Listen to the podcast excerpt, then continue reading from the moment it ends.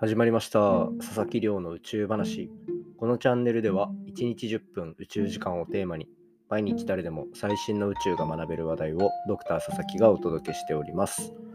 ということでですね早速今日の本題紹介していくんですが今日は木星で謎の発光現象が見つかった光がいきなり輝く現象ですね。でこれが3秒間続いていたというお話をしていきたいと思っております。で今回のお話なんですけど京都大学の天文台からこう発表された観測結果になっていて何やらこれは詳しく見てみると隕石が木星の表面にこう衝突した。でその衝突した時のこう衝撃で光った。なんかまるで夜空に見える火球みたいな火の玉と書いて火球ですね。火球みたいなものがものすごい勢いで輝いて3秒間見えたというお話ですね。でこのような感じで木星っていうのは結構隕石を引っ張って衝突させたりとかっていう過去の事例があるので今回はまあその辺りを紹介していければなと思っておりますので是非最後までお付き合いいただければと思います。よろしくお願いいたします。はい。ということで毎日恒例の近況報告になりますが、まあ、今日10月18日で、えー、と金曜日かなに、えっと、毎日更新を始めて1年経ちましたという、まあ、エピソードを紹介させていただいたと思うんですけど、あれの反響が本当にすごくてですね、えっと、Twitter だったり、あとはお願いさせていただいた、なんか Apple Podcast の口コミだったりとか、そういったところにあの書き込んでくださる方、本当にたくさんいて嬉しかったです。どうもありがとうございます。で、これのおかげかなと思うんですが、なんと今 Apple Podcast のランキングもぐいぐい伸びていて、今国内ランキング49位とかなんですね。なので、まあ最高20位だったので、まだそこには到達していないものの、なんか着実にいろんな視聴者の方に聞いていただけている感じがしております。まあこれも毎日配信してる中でたくさん聞いていただいて、こう Twitter とかで拡散していただいてっていうところで、実現してる部分なので、本当にリスナーの方には感謝しかないなと思っております。で、今回のこの1周年を記念して放送したおかげで、結構こんなにも聞いてくださってる方がいるのかと。なんかこう、アナリティクスで数値が出ているのはなんとなくは分かっているんですが、やっぱりどなたが聞いてくださってるかっていうのは僕には分からないわけなんですね。で、こういう機会で、じゃあ実際に Twitter とかに書いていただけたら嬉しいですみたいな話をした時に書いてくださった方のおかげで、あ、こういう方が聞いてくださってるんだっていうのがどんどん分かって、僕的にはもう1年やってて、なんかこのタイミング結構相当嬉しかったなというような感じがしています。なので、まあこれからもまあ、今日からいわゆる2年目の毎日更新のペースがスタートしていくわけなんですけど、まあ同じぐらいのペースでね、あとはあの視聴者の方にいろいろアドバイスとかいただきながら、なんかご要望があればぜひあの Twitter とか、あとは応募フォームも作ってますので、そのあたりで聞かせていただけると、なんかいろいろ一緒に改善して、一緒に作っていけるのかなと思ってます。で、さっき言ったみたいに Apple Podcast 今国内49位ってとこまで来て、あの、三四郎さんとか、あとはあのテレビ東京のプロデューサーの佐久間さんとか、そういったところのランキングと並べるぐらいにはなっている、今非常に調子のいいタイミングではあるので、まあこういったところでもっとしっかり頑張っていって、あの2年目のうちに行きたいですね、Apple Podcast のトップまで。トップまで行くか、まあ、トップまで行きましょう。なので、弱気なことは言ってらんないので、ぜひ応援するぞっていう方はですね、あの Twitter でどんどん拡散していただけたら嬉しいです。あんまり無理にお願いしてもすごいしつこくなるので、あの僕の活躍を見ていてくださいというような感じですかね。こんな感じで2年目も頑張っていきますので、応援よろしくお願いいたします。ということで、じゃあ早速今日の本題入っていこうと思うんですが、こちらもしかしたら何人かニュースで見たことある方もいるかと思いますが、京都大学の天文台が木星での発光現象、光が輝く現象を見つけたというお話をさせていただきたいと思っております。で、これ、まあ、木星の本当にある一部、点みたいなところがビカーッとすごい勢いで光ると。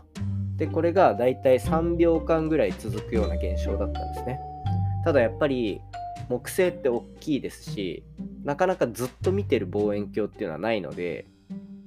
こうずっと木星があるうちのたった3秒間しか光らないような現象まあそういう現象を捉えられたっていう時点でまあなかなか珍しいものだと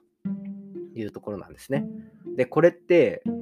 まあ、木星の話でなおかつ隕石がこの光って隕石が落ちたから輝いたなんていうふうに言われているんですけどこのやっぱ木星と隕石の話といえば2週間前3週間前か3週間前にお届けした世界変態大全とのコラボであの大輝さんが世界編の大輝さんがショコタンを紹介してくれた時ありましたね。後編の最後ですかね。ショコタン紹介してくれて宇宙変態として。でショコタンが木星に恋をしていると。でその木星に恋をしている理由が地球に飛んでくるはずの隕石を自らの重力で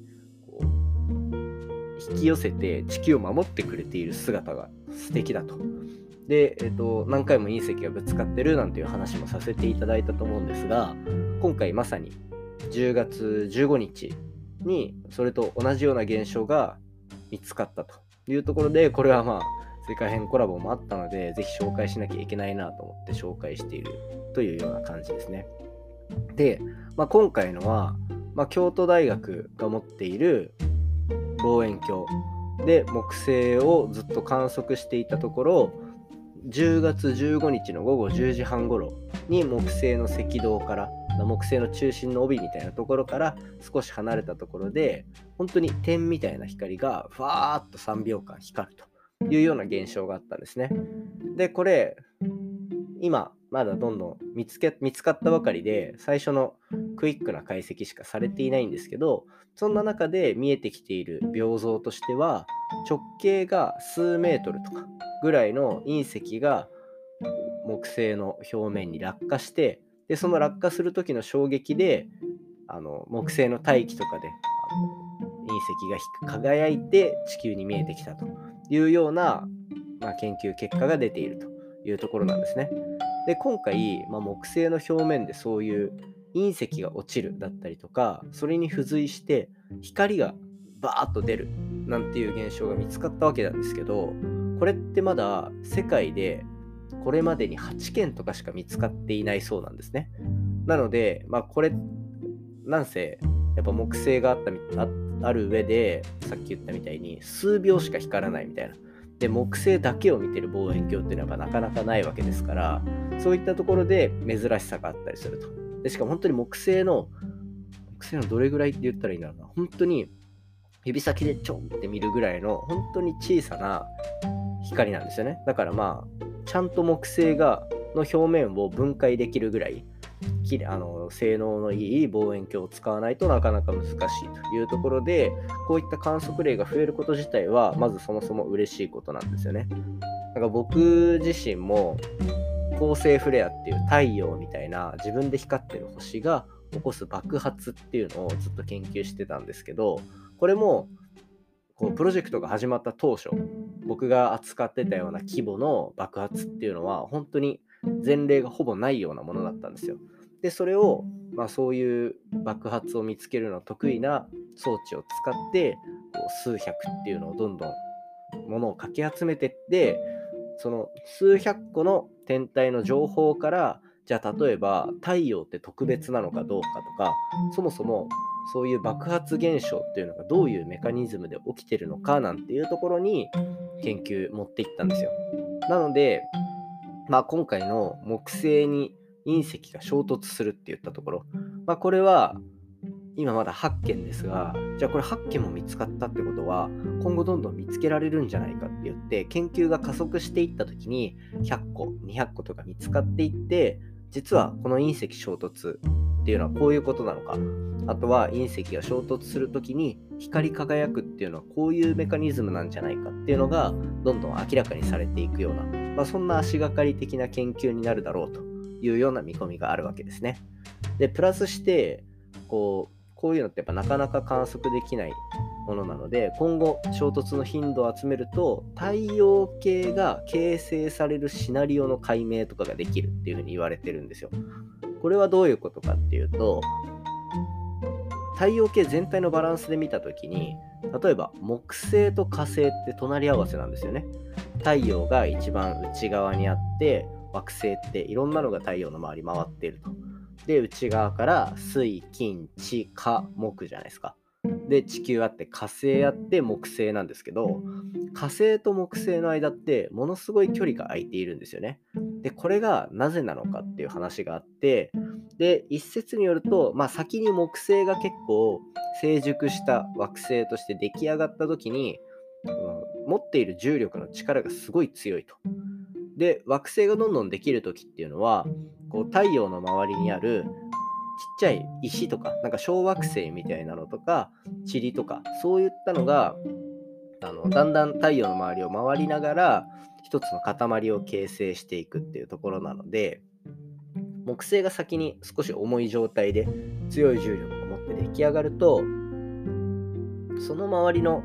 そういった材料になるものっていうのをどんどん先にかき集めてしまうんですよね。なので逆にどんどんでかくなっていくしあの近くに他の惑星ができづらい環境になるなんていう話も出てきていたりするわけなんですよ。なのでそういったところを考えるとじゃあ遠くから飛んできた小惑星とか隕石とか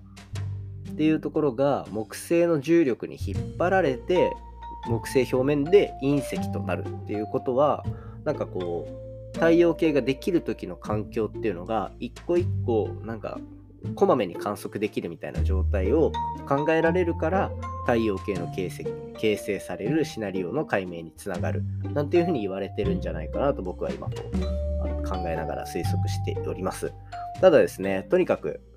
途中で話した通り、こういった隕石が衝突、そして木星の表面で発光するっていったところが8件しか見つかっていないところからは、まあ、これからどんどんあのサンプルが見つかっていって新しい知見っていうのが得られるんじゃないかなと思っております。でこういった8件プラスして隕石衝突してなんか木星の表面に黒い穴ができるみたいなそんな現象もありますのでそういったところを見てあのショコタンは木星萌えをしていたんじゃないかななんていうふうに思いながら今日のお話を締めさせていただこうかなと思っております。ということで今日は京都大学が見つけた木星表面での3秒間の発光現象。これが隕石落下によるものなんじゃないかというお話をさせていただきました。今回の話も面白いなと思ったらお手元のポッドキャストアプリでフォローサブスクライブよろしくお願いいたします番組の感想や宇宙に関する質問は Twitter のハッシュタグ宇宙話宇宙が漢字で話がひらがなになってますのでじゃんじゃんつぶやいていただけたら嬉しいですそれではまた明日お会いしましょう。2年目もよろしくお願いします。